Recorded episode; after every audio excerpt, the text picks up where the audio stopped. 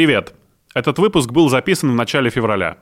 По понятным причинам мы не выкладывали новые эпизоды, но буквально пару дней назад поняли, что можем быть для вас полезны. Теперь, как обычно, каждое воскресенье вы можете слушать свой любимый подкаст справа налево на всех аудиоплощадках.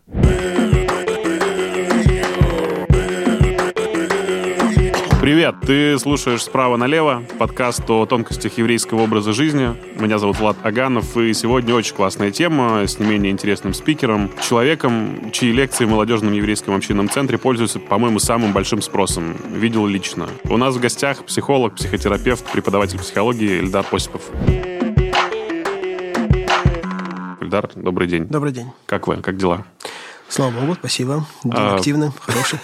Спасибо, что согласились прийти. Вообще, тема сегодняшней беседы пришла мне неспроста. Надо сразу обозначить, что я не исповедую иудаизм, но я в теме, я изучаю все, что происходит, и очень много общаюсь с ребятами, которые его исповедуют. Так вот, иудаизм надо, наверное, обозначить сразу, это такой термин, который происходит от глагола «леодот», что в переводе означает «благодарить», в частности, Бога, правильно? Ну, есть такие версии. Да. Э, я так понимаю, что иудаизм как образ жизни, он был всегда как раз, э, наверное, больше не про религию, а про осознанность и осмысление. Потому что леодот и благодарность – это так или иначе идет бок о бок с психологией, как я считаю. А, что вы можете сказать по этому поводу? Ну, во-первых, по поводу иудаизма вы очень здорово сказали, что это образ жизни. Действительно, мы его даже, мы так даже не называем иудаизм, мы говорим чаще еврейство, да, еврейский да, образ жизни, да, еврейство. Да. То, что касается благодарности, есть такая категория целая в психологии, ну, в практической, в частности, психологии – ну, запросов, что ли, работ, которые связаны со способностью ощущать благодарность и выражать ее. То есть здесь есть такие точки соприкосновения некоторые с э, каким-то, может быть, ну, даже не смыслом жизни, а с чем-то, э, что является компонентом там, ощущения себя, там, да, распознавания себя, понимания себя, собственно. Понимать себя и не обманывать себя – это, наверное, самое большое достижение, которое может человек сделать в жизни. Ну, то есть можно сказать, да, что как-то закладывается что-то психологическое в идее еврейства, но тогда правильно было бы сказать, что э, религия, в принципе, это уже компонент, связанный с психикой, с психологией. Да, вот сегодня очень любопытно поговорить именно про, э, наверное, терапевтическую составляющую. Э, такие терапевтические приемы иудаизма, которые уж я не знаю, они были сразу в него заложены или с течением времени приобрели какие-то смыслы. Mm-hmm. По-моему, если я ничего не путаю, согласно иудаизму, привычка – это самый значимый конструкт. То есть он отвечает за формирование свойств человека, за его характер, за его мысли, за какие-то поведенческие истории. А привычка, как мне кажется, она формируется благодаря системе. В нашем случае заповедей. Ну, вопрос, как относиться к привычке, и потому что привычка – это может быть и форма зависимости. А есть вещи, которые должны быть привычкой.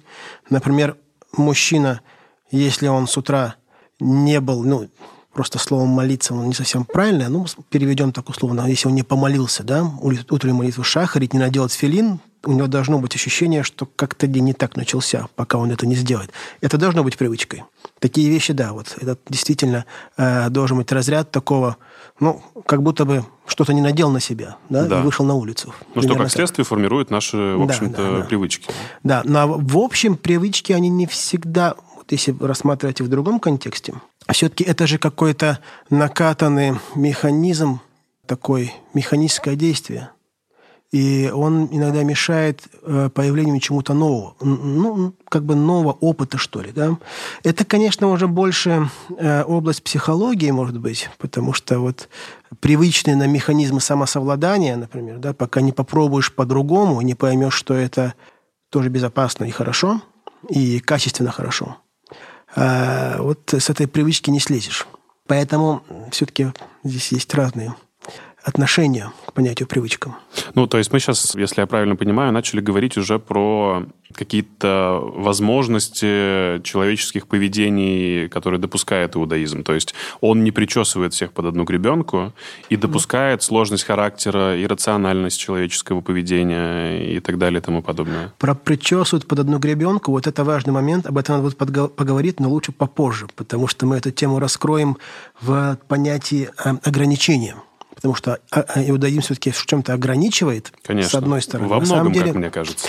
А на самом деле это не ограничение. Вот мы в этом разберемся. Это идея, кстати, очень так центральная в э, некоторых принципах психотерапии, которые берут истоки еще из фрейдизма.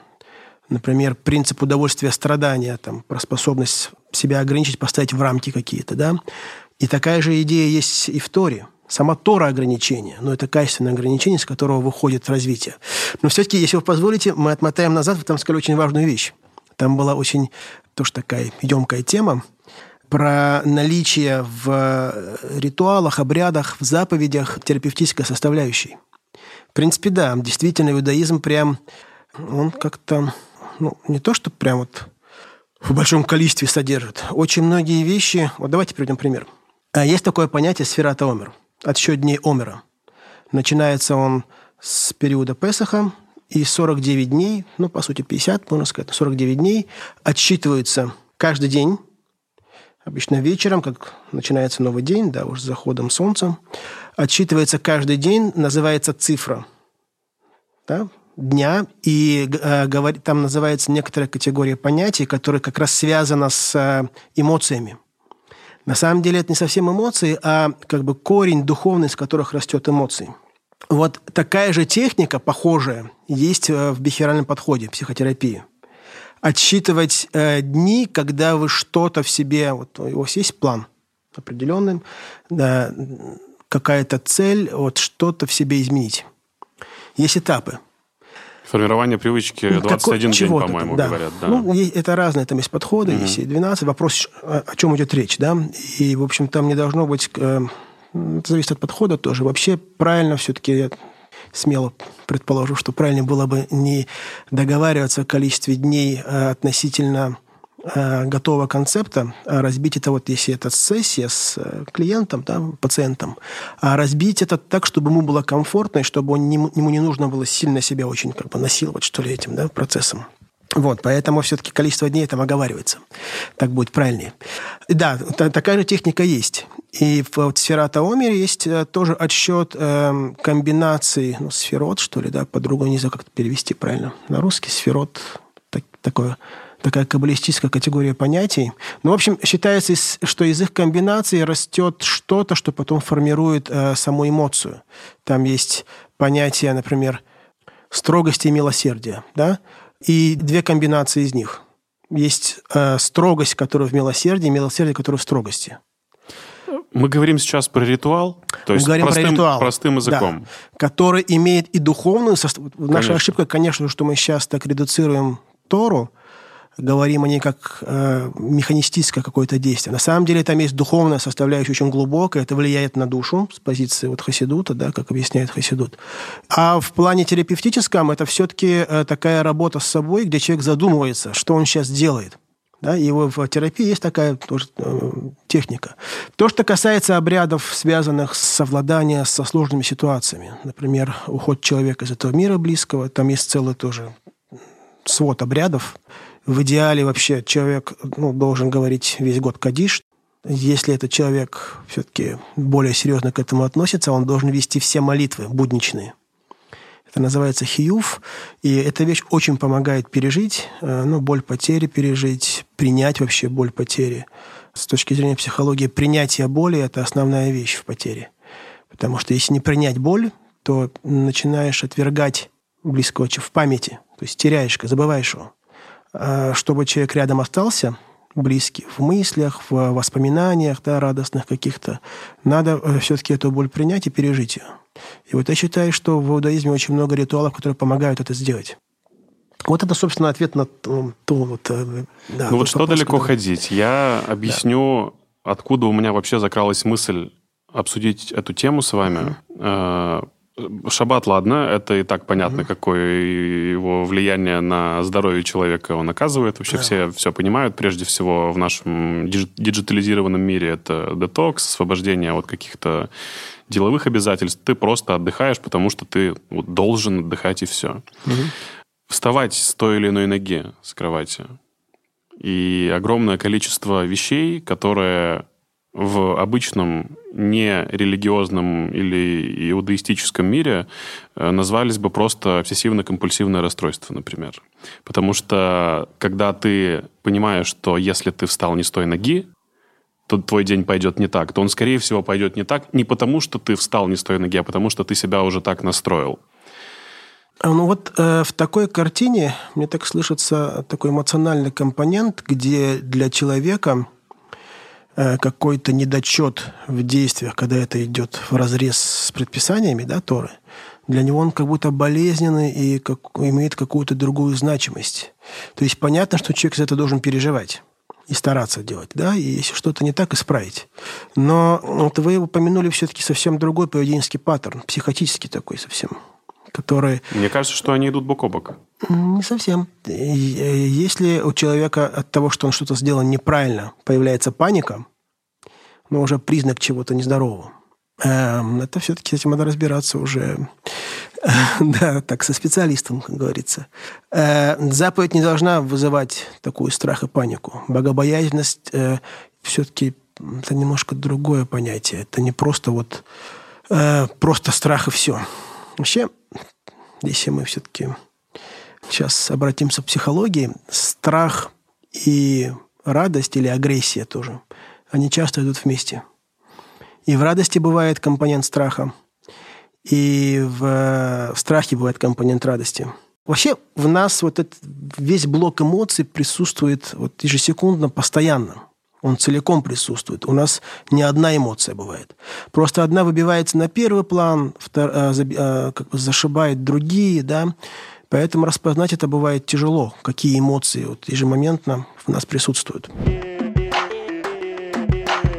мы сюда свернулись с темы богобоязненности, да, что все-таки а, богобоязненность это не, не панический страх. Скорее здесь не про богобоязненность, да. а про то, что ты можешь настроить свое подсознание так, чтобы либо получить какую-то выгоду из этого дня, либо, наоборот, прожить его так и, в общем, получить что-то не то благодаря своему поведению. Вот настроить подсознание – это очень страшные слова, э, и часто вводят в заблуждение людей, которые думают, что оно может перестраиваться.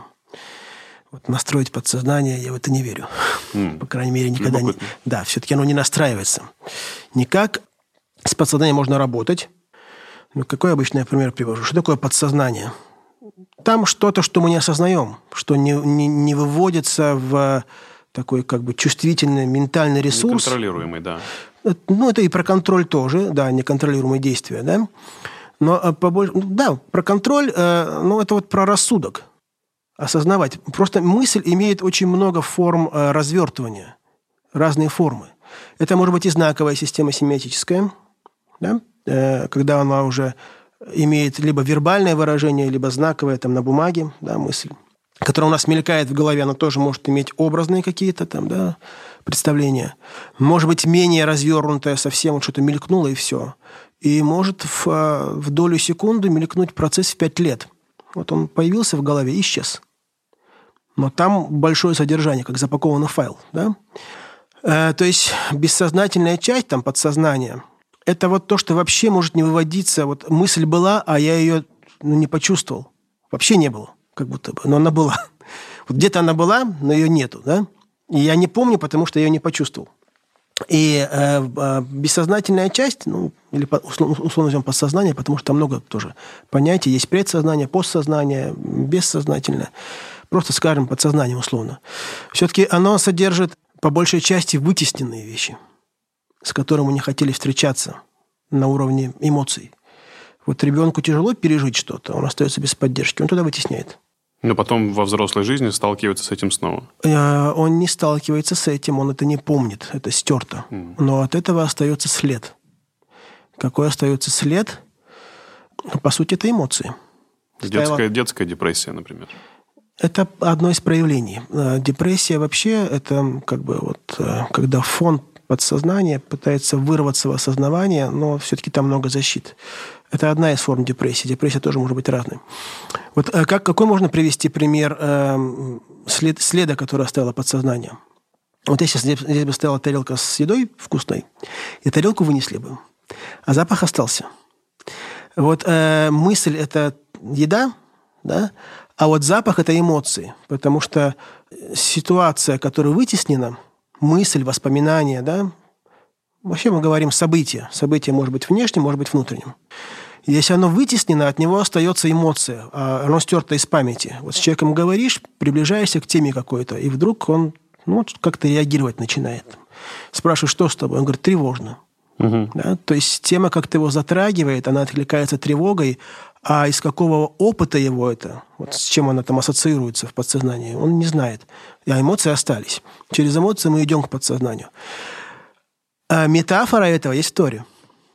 Какая? Есть э, такой эпизод в Торе, где Иаков э, делает такую как бы насыпь из камней. Для чего это делалось? Это было разделение между духовным и материальным, с одной стороны.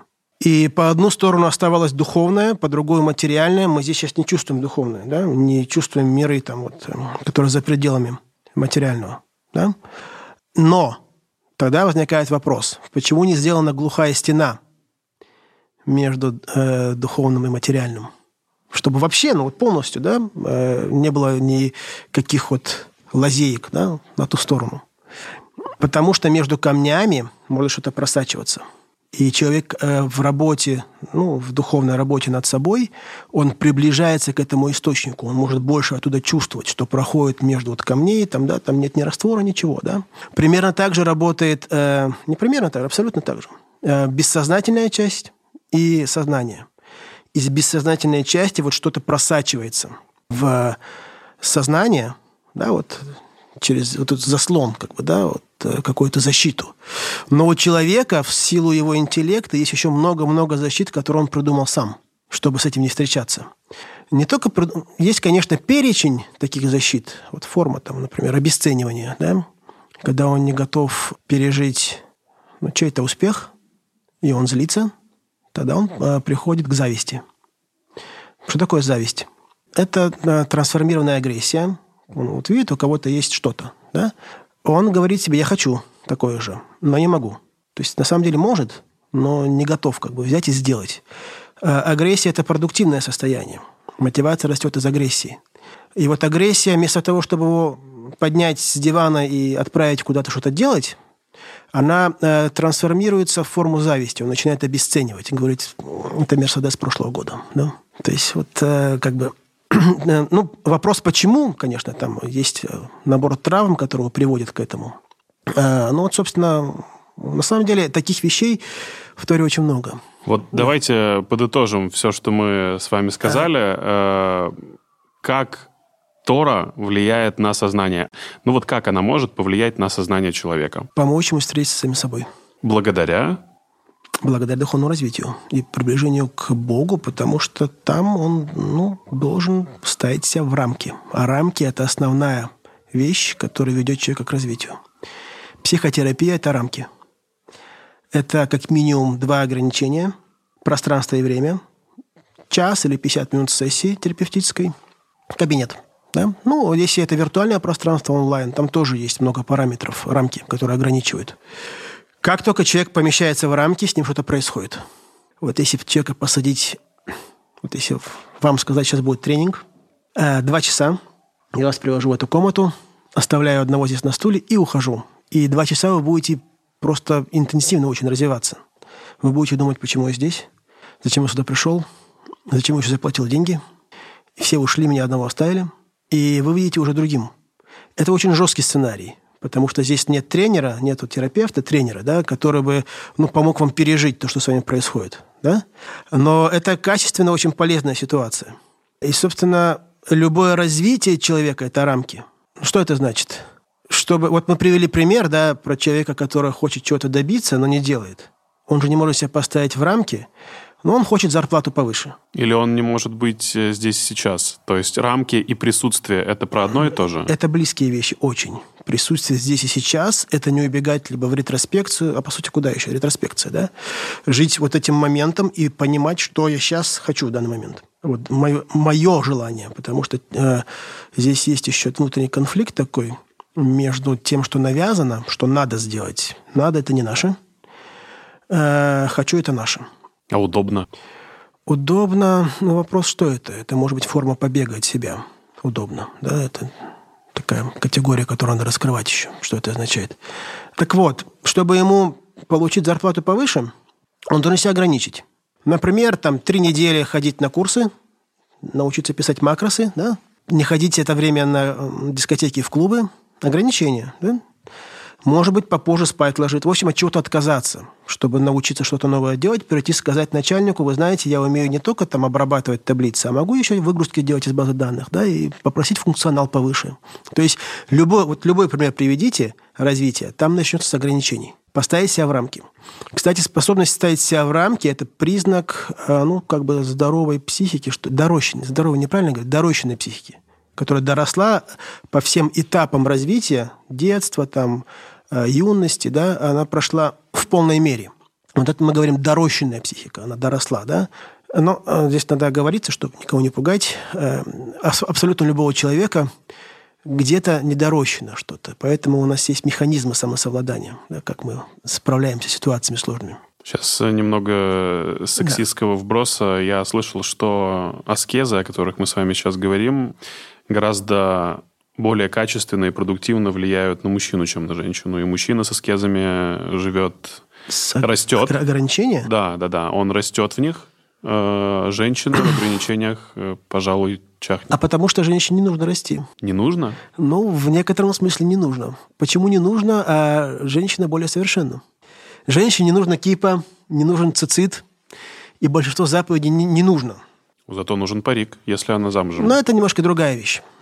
Это все-таки... Она, она как бы самодостаточна, и на это... Во-первых, на это есть ну, не, не ответ.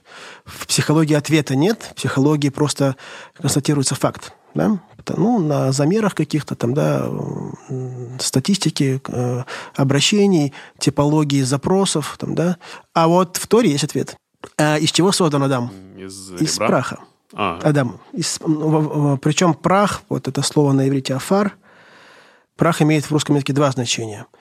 Это э, то, что осталось после сжигания человека, и прах – это еще, когда земля распадается, вот обычная земля, она может распадаться на пыль от земли, она еще мельче, чем сама, ее не видно даже. Если ее высыпать на бумагу, на белый лист, ее не, она, прах это вот как будто почти ничто.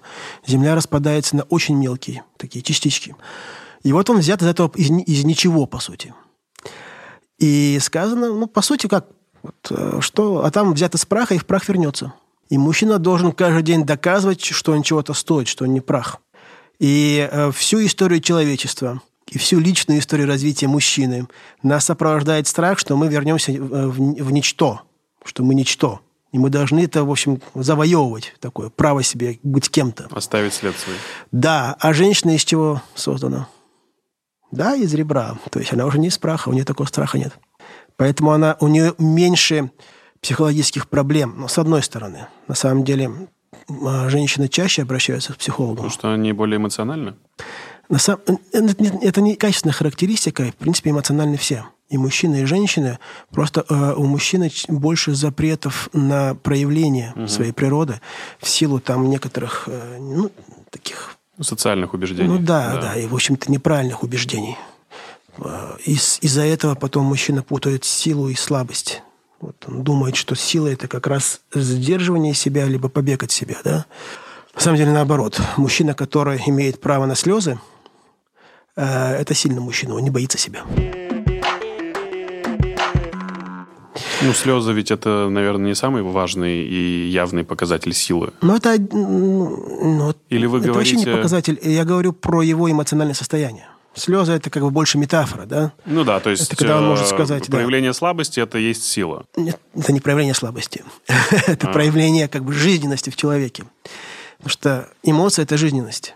Живой человек, он, у него эмоции каждую секунду в нем присутствуют. Они каждую, вот я вам говорю, они меняются каждую секунду у вас.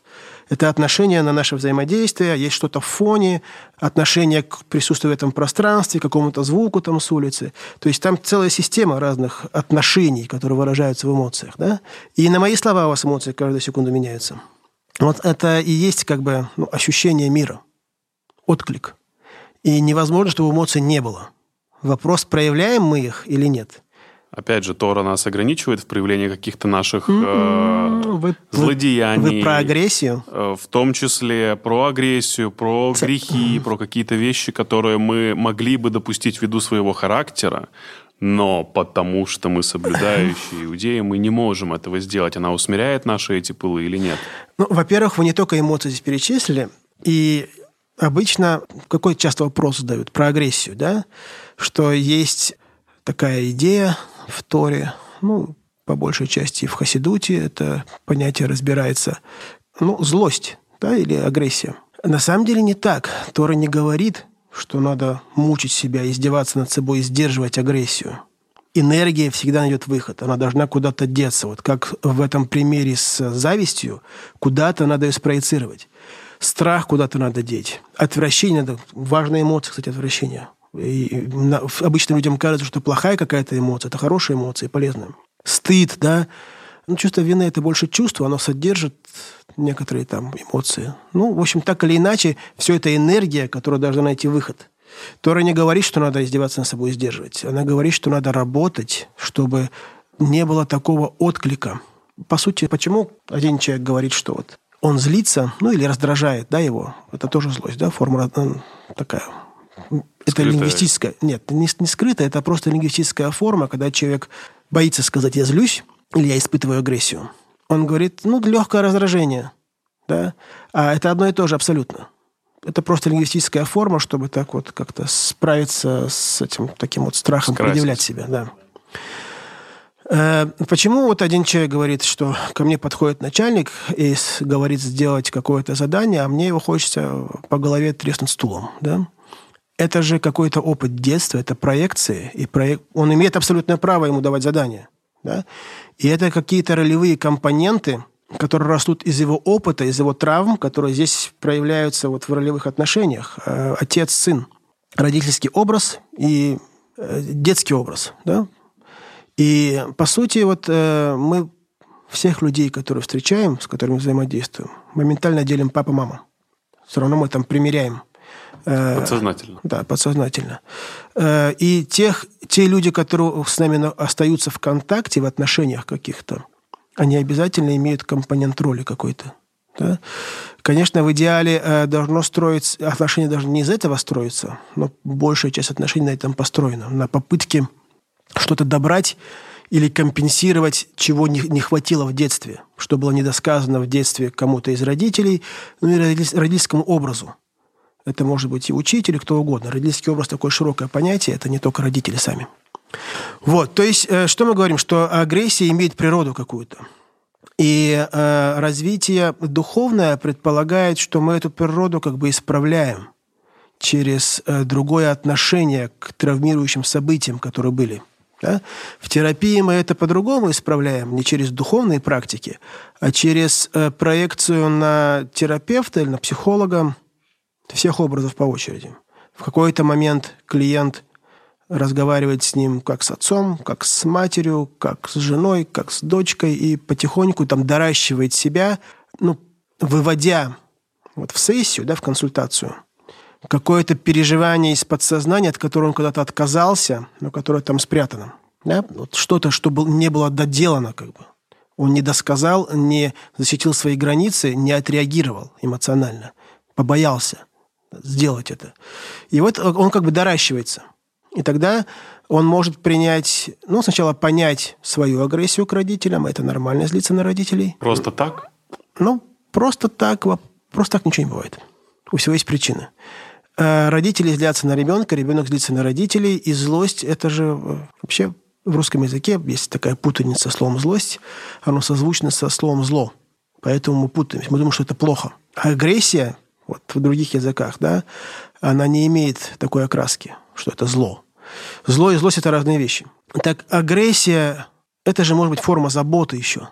Человек, о котором вы беспокоитесь, переживаете, вы будете на него злиться, если он вовремя не принимает там лекарства, не знаю что, да? То есть это означает, что ну, вы его любите. Да? То есть э, вообще объятие – это агрессия. Это форма агрессии. Это как интерпретируется? Ну а как? Любое действие – это агрессия. То есть... Э, Даже рукопожатие? Конечно. Вы идете по улице. Незнакомый человек у вас э, спрашивает, который час. Это нарушение ваших границ, на которые вы согласны. Вы согласны на нарушение границ, там всегда у границ есть такая буферная зона, там они могут двигаться немножко, да. Вы готовы на такое нарушение границ ответить там без 5-10 и пойти дальше, да.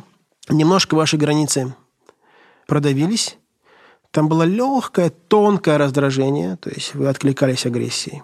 Потому что, ну, в общем-то, идеально было бы, если бы он вообще ко мне обращался. Ну, не страшно, можно ответить. На а ходу. на примере нашего с вами рукопожатия, когда мы встретились только что перед записью. А почему считаете, что агрессия – это плохо?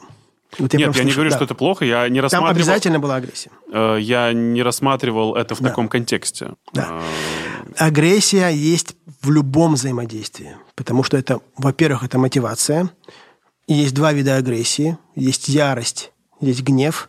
Гнев, он деструктивно, отрицательно. Гнев душит и мешает. Но он тоже важен. Мы реагируем на границы гневом. А ярость – это продуктивная. Вот мотивация растет из ярости. Все, чего добились в жизни, это благодаря ярости.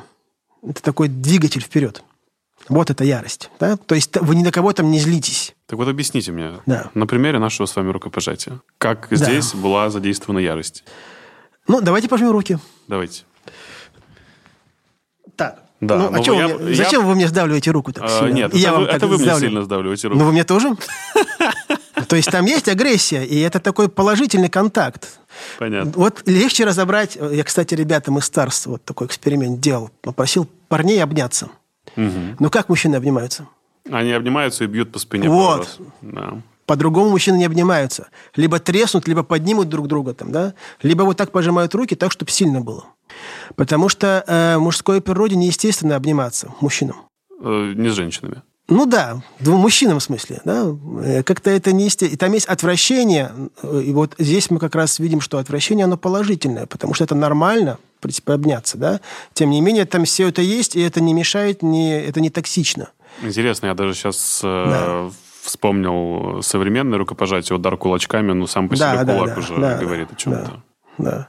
Есть люди, которые по-другому э, здороваются, я знаю, подходят и друг другу по челюсти. Вот как бы вот считают, что у них ритуал такой. И как бы и смеются потом, да? То есть агрессия присутствует везде абсолютно. Но она э, имеет и положительную, и отрицательную окраску. Если мужчина будет э, обниматься как женщина, это будет странно звучаться. Женщины по-другому обнимаются.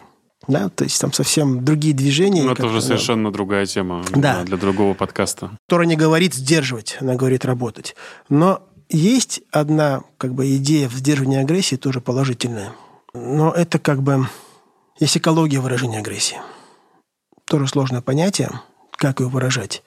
Если мы говорим, что агрессия – это энергия, которая должна выйти, как и любая другая эмоция, то очень часто энергия выходит в форме вербализации – слова – это уже выход энергии. Но не каждый может это сделать. Вот это и есть задача терапевтической работы, чтобы можно было выражать агрессию, не там, разбивая посуду и швыряя стульями, да? а по-другому сказать, слушай, ты мне то, что сейчас говоришь, я на это злюсь. Да? Это экологичное выражение агрессии. То есть она, я ее чувствую, она во мне есть, но я могу о ней спокойно сказать и сказать, так больше не делай. Да? Или со мной так больше не разговаривай. Со мной так разговаривать нельзя. Я очень сильно злюсь на вот э, такую форму обращения ко мне. То есть это поставить границу и, в общем-то, довольно правильно ее поставить. Но э, для этого надо распознавать себя на очень ранних стадиях появления раздражения. Вот, собственно, это и есть предмет терапевтической работы. Я думаю, что здесь и духовная работа в русле иудаизма должна э, так совершенствовать человека, чтобы он мог распознавать себя и вот в этих рамках держаться. Не ну, сдерживать. Вы да. сказали о том, что угу. человек, который э, соблюдает и живет да. по Торе, он э, может, скажем так, оказать на себя этот терапевтический эффект и понять, отследив вот эту ага. вот причинно-следственную связь да. его эмоций. Здесь есть идеализация. Человек, который надел там, не знаю, сюртук, черные, да, черные брюки, белую рубашку, отрастил бороду, надел шляпу, Пейся. кипу, да, все что угодно, полная атрибутика, не значит, что он себя исправил. Кстати, у религиозных людей, которые уже вот, э, ну, как бы пришли, да, к религиозному образу жизни, у них гораздо больше проблем, они встречают, они больше понимают своих проблем, они больше распознают себя, и там сложнее гораздо э, двигаться дальше и находить направление, что ли, раз... направление развития, хотя знают все. Каждый человек знает, какие у него проблемы. Это все самообман, когда мы думаем, что мы не знаем. Э, это скорее про просто сложности дальше уже вот развиваться, потому что там более ну, проблема совсем другого уровня. Э, ну, еще раз, они просто встречаются уже с какой-то своей частью. Вот это и есть такой эффект рамок. Тоже рамки, черно-белое что-то, да? предписания, заповеди. И вот э, человек понимает, что он встречается с э, какими-то такими тенденциями своей психики, которые ну, противостоят, что ли, образу жизни. Но он э, вправе выбрать этот образ жизни или отказаться да. от него. Вот поэтому... Наверняка мы... есть люди, которые да. не смогли совладать с этими рамками. Есть, конечно. Да, есть такой кризис э, Бальчу, э, ну, есть такой термин Бальчува, знаете, да, это человек, который вернулся как бы к Торе, по сути. Бальчува – это дословно... Ну, Чува – это вернувшийся. Да? Человек, который ну, вернулся к Торе, к заповедям. Э, есть такой кризис у них тоже. Обычно это вот где-то два с половиной года, и потом у них такое как бы разочарование бывает часто. И часто, вот вы говорите, осознанный выбор, да, это же важно распознавать себя, для чего ты делаешь. Этот выбор часто тоже делается из ролевых отношений. Это поиск папы. И часто какой-то образ в общении, какого-то равина, там, да, это попытка обрести папу. Если в контакте с папой ну, были какие-то травмы и проблемы, то есть что-то ребенок не добрал, либо ну, развод родителей на ранних там, когда ребенок еще был маленьким, да, и папа не участвовал в воспитании там, в период с 4 до 7 лет, вот это критический очень период, очень важный, где папа должен поставить эти рамки ребенку, тогда он будет способен сам себя ограничивать. Вот эдипальный период как раз и важен. Э, это такая очень важная способность, которая навсегда нужна будет потом человеку во взрослой жизни. И он приходит иногда в религию, чтобы получить это, а потом оказывается, что это не папа, Потому что папу найти невозможно. Папа только один может быть. Заменить родителя невозможно. Ни папу, ни маму. Все эти попытки заменить, э, ну вот, это бесконечный поиск. У мужчин это выражается, то есть когда они ищут маму, да, вот, э, не, э, незавершенный, ну, по сути, вот недорощенность какая-то в отношениях, да, то есть что-то вот, недосказанность, да, и они тоже ищут бесконечно маму, а по сути они ищут какую маму? Абсолютно принимающую, вот, это, значит, есть запрос на ну, безусловную любовь. Есть такое понятие, когда мать любит ребенка вне зависимости от его достижений. Да? Тогда мужчина что начинает делать? Он не остается в отношениях надолго. Либо изменяет, либо постоянно бесконечно ищет. Не может найти идеальную. Это вот тоже такая Потому форма. что у него не было да. этой идеальной да. любви. Да, не было такой вот э, безусловной любви, когда его любят просто за то, что он ребенок, а не за то, что он пятерку получил там, да. Но вообще, я вот э, пока это говорил, э, и так ловил себя на мысли, что очень много аналогий в э, Торе, связанных с этим. Э, и с, с тем, что касается рамок, и с тем, что касается личного развития там ребенка, да и вообще вот э, с ощущением себя, ощущением мира и так далее. И вот этот кризис, про который я сказал, что бывает там через два с половиной года, человек начинает говорить, все здесь не так, все обманщики. Все религиозные, они не, не идеальны. Ну, они не должны быть... Вот как только человек начал соблюдать Тору и, там, и заповеди, ну, изучать Тору, соблюдать заповеди, да, он, не, он, он не может сразу измениться. Mm-hmm. Это такой длительный процесс, да? И, в общем-то, э, чем дальше, тем больше появляется проблем. Тем тоньше и сложнее становится духовная работа. Потому что там уже тяжело бывает распознать, где дурное начало, а где, ну, как бы, ну, есть такое понятие, яцерара, дурное начало, да. Вот идет человек домой. Дома его ждут, там нужно помочь жене. А такая развилка, да, в ту сторону синагога, в эту сторону э, дом. И туда надо пойти, и туда надо пойти. В синагогу сходить там, ну, это, конечно, прям не заповедь пойти просто в синагогу. Ну, скажем, нужно туда пойти, там тоже может пойти поучиться, да. Это заповедь изучать Тору. То есть здесь непонятно, где дурное начало склоняет на неправильное действие. Ему тяжело уже распознать себя. Да, все-таки что здесь важнее и где вот это вот сопротивление какого-то деструктивного компонента во мне? В чем мудрость? В данном случае в чем мудрость? Но все-таки понять, э, что важнее в данном случае. Что... Человек выбирает сам, что важнее в этот момент? Ну, все-таки я думаю, что здесь э, маркер должен быть что сложнее, потому что там, где сложнее, там больше вот э, дурное начало. Может быть, сейчас мне тяжело так проанализировать, исключительно ли это маркер. Может быть, да, все-таки всегда то, что тяжелее... Отбрасывается первым. Да, поэтому то, что тяжелее, нужно сделать. В данном случае, если человек хочет Пойти от работать. Да. Кстати, Яхот теперь есть в Телеграме. Подпишись, там будет все самое интересное и актуальное из еврейского мира и жизни. Ссылку мы оставим в описании к этому эпизоду. Давайте через личный опыт. Вы к Торе пришли когда? Ну, что-то с детства, потому что и папа, и мама так еврейские как бы ценности какие-то нам прививали. И бабушки, дедушки с обеих сторон, причем и с папиной, и с маминой, там очень много было таких вот э, еврейских как бы компонентов в воспитании. Соблюдающие мы не были, да, вот там Песах у нас был каждый год, да, как положено. Не ели запрещенное мясо. В каком плане запрещенное? Мясо запрещенного животного. Да, вот там у нас никогда не было дома свинины, мясное с молочным никогда не мешали. И это, по-моему, с рождения практически. Вот я родился, я знал, что так должно быть. Как вот, ну, вот 8 дней сделали обрезание, наверное, вот э, с этого и пошло все. И дальше уже это было, наверное, изучение, личное развитие. Изучение самих заповедей. Ну, где-то я начал... Вообще в синагогу я ходил в детстве, так, эпизодически. Там бабушка приводила, однажды с папой ходил, когда мне было еще пять лет, я помню, в Москве, кстати, в хоральную синагогу а, за кошерным мясом к Песаху. А, но сам начал где-то вот, когда МИОЦ построили. Не, я ходил несколько раз в хоральную сам, еще до этого момента. А когда построили МИОЦ, в 2002 году, я, кажется, получил приглашение. Карточку, нет, я получил письмо домой, я даже не знаю, кто там из моих теть, может быть, э, там записал меня в МИОЦе, чтобы мне прислали это приглашение, прийти получить карточку МИОЦа. Вот я прошел, получил, и я ходил в синагогу все-таки больше потусоваться. Не в молельный зал, а мы там на седьмом этаже где-то тусовались. Как там, сейчас?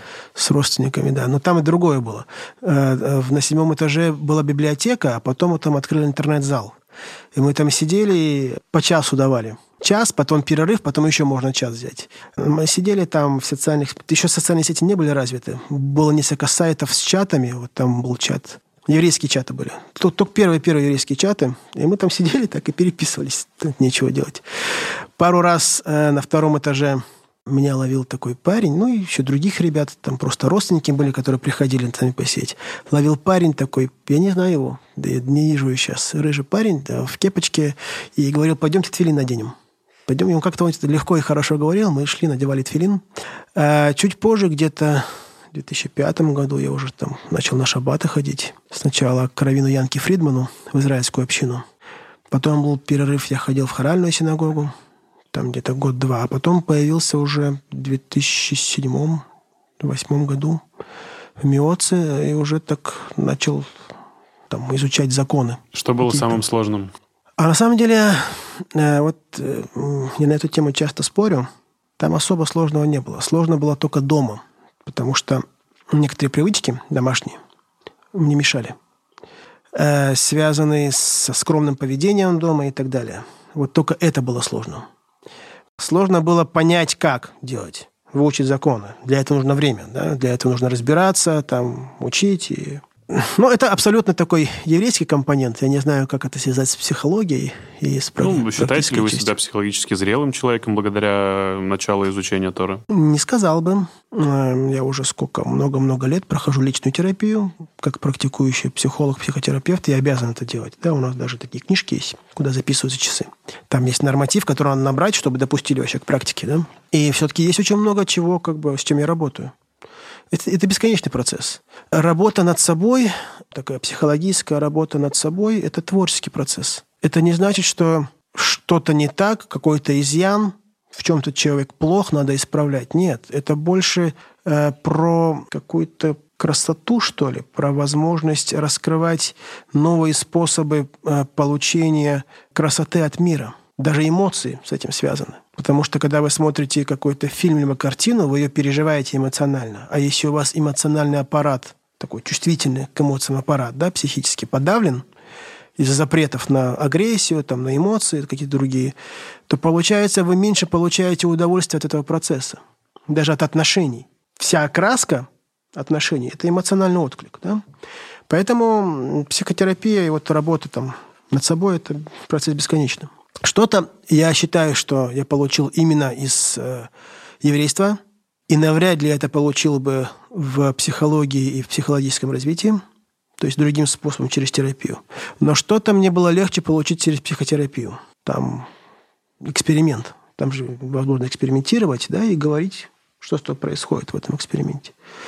Этого компонента в, э, понятно, что в духовной практики, там религиозно нет. Я думаю, что мы сделали да. все, что мы должны были сделать. Мы объяснили, как э, человек, который изучает заповеди, может себя ограничить рамками и стать взрослее и умнее, угу. но это не говорит о том, что он не должен развиваться э, в терапии и становиться зрелым ну, при помощи психологии, как вот вы сейчас сказали об этом. Я считаю, что духовная практика в русле еврейства, да, имеет терапевтические составляющие и может дать э, э, терапевтический эффект, если с этим работать и к этому двигаться.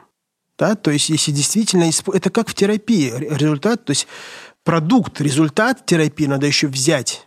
Человек может не принимать результат, который он получил. Результат консультации, сессии. Это как покупка чего-то. Вам положили Понятно. на прилавок, вы заплатили деньги, надо это взять еще. Да, а, а Тора да. это постулаты, правильно, я, а понимаю. В, э, в духовной практике также. Вот это, собственно, кстати, похоже очень. Зачем учить закон, если ты его не используешь? Выучил, применяй. Тогда будет результат. Если тебе написано, что нужно делать это, это, да, это тяжело, да, потому что тяжело сразу раз поменяться. Да, это надо встроить в себя. Поэтому есть такая категория, которая называется битуль, вот самоотстранение, как бы аннули, аннулирование какой-то своей части, чтобы принять, впитать в себя. В общем, я считаю, что и тот, и другой метод, и терапевтический метод, и метод религиозной практики дает возможность дорастить себя. Но в чем разница? То, что касается еврейства, это не просто механическая какая-то вещь, которая решает психологические проблемы. Там есть духовная вещь, там есть понятие благословения свыше. Потому что человек, когда соблюдает какую-то заповедь, он не только с чем-то справляется, вот как мы говорили, самосовладание да, в ситуации утраты. Он еще как-то воздействует духовными действиями на мироздание, на что угодно.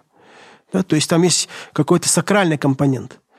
Поэтому это имеет гораздо больше преимуществ, хотя это сложнее – терапия легче. Терапия не идет дальше эмоций. А Хасидут объясняет, откуда эмоции растут.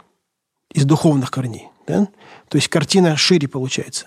Потому что все-таки психотерапия, она претендует на научность, она не может оперировать как бы категориями мистическими или какими-то там духовными, да?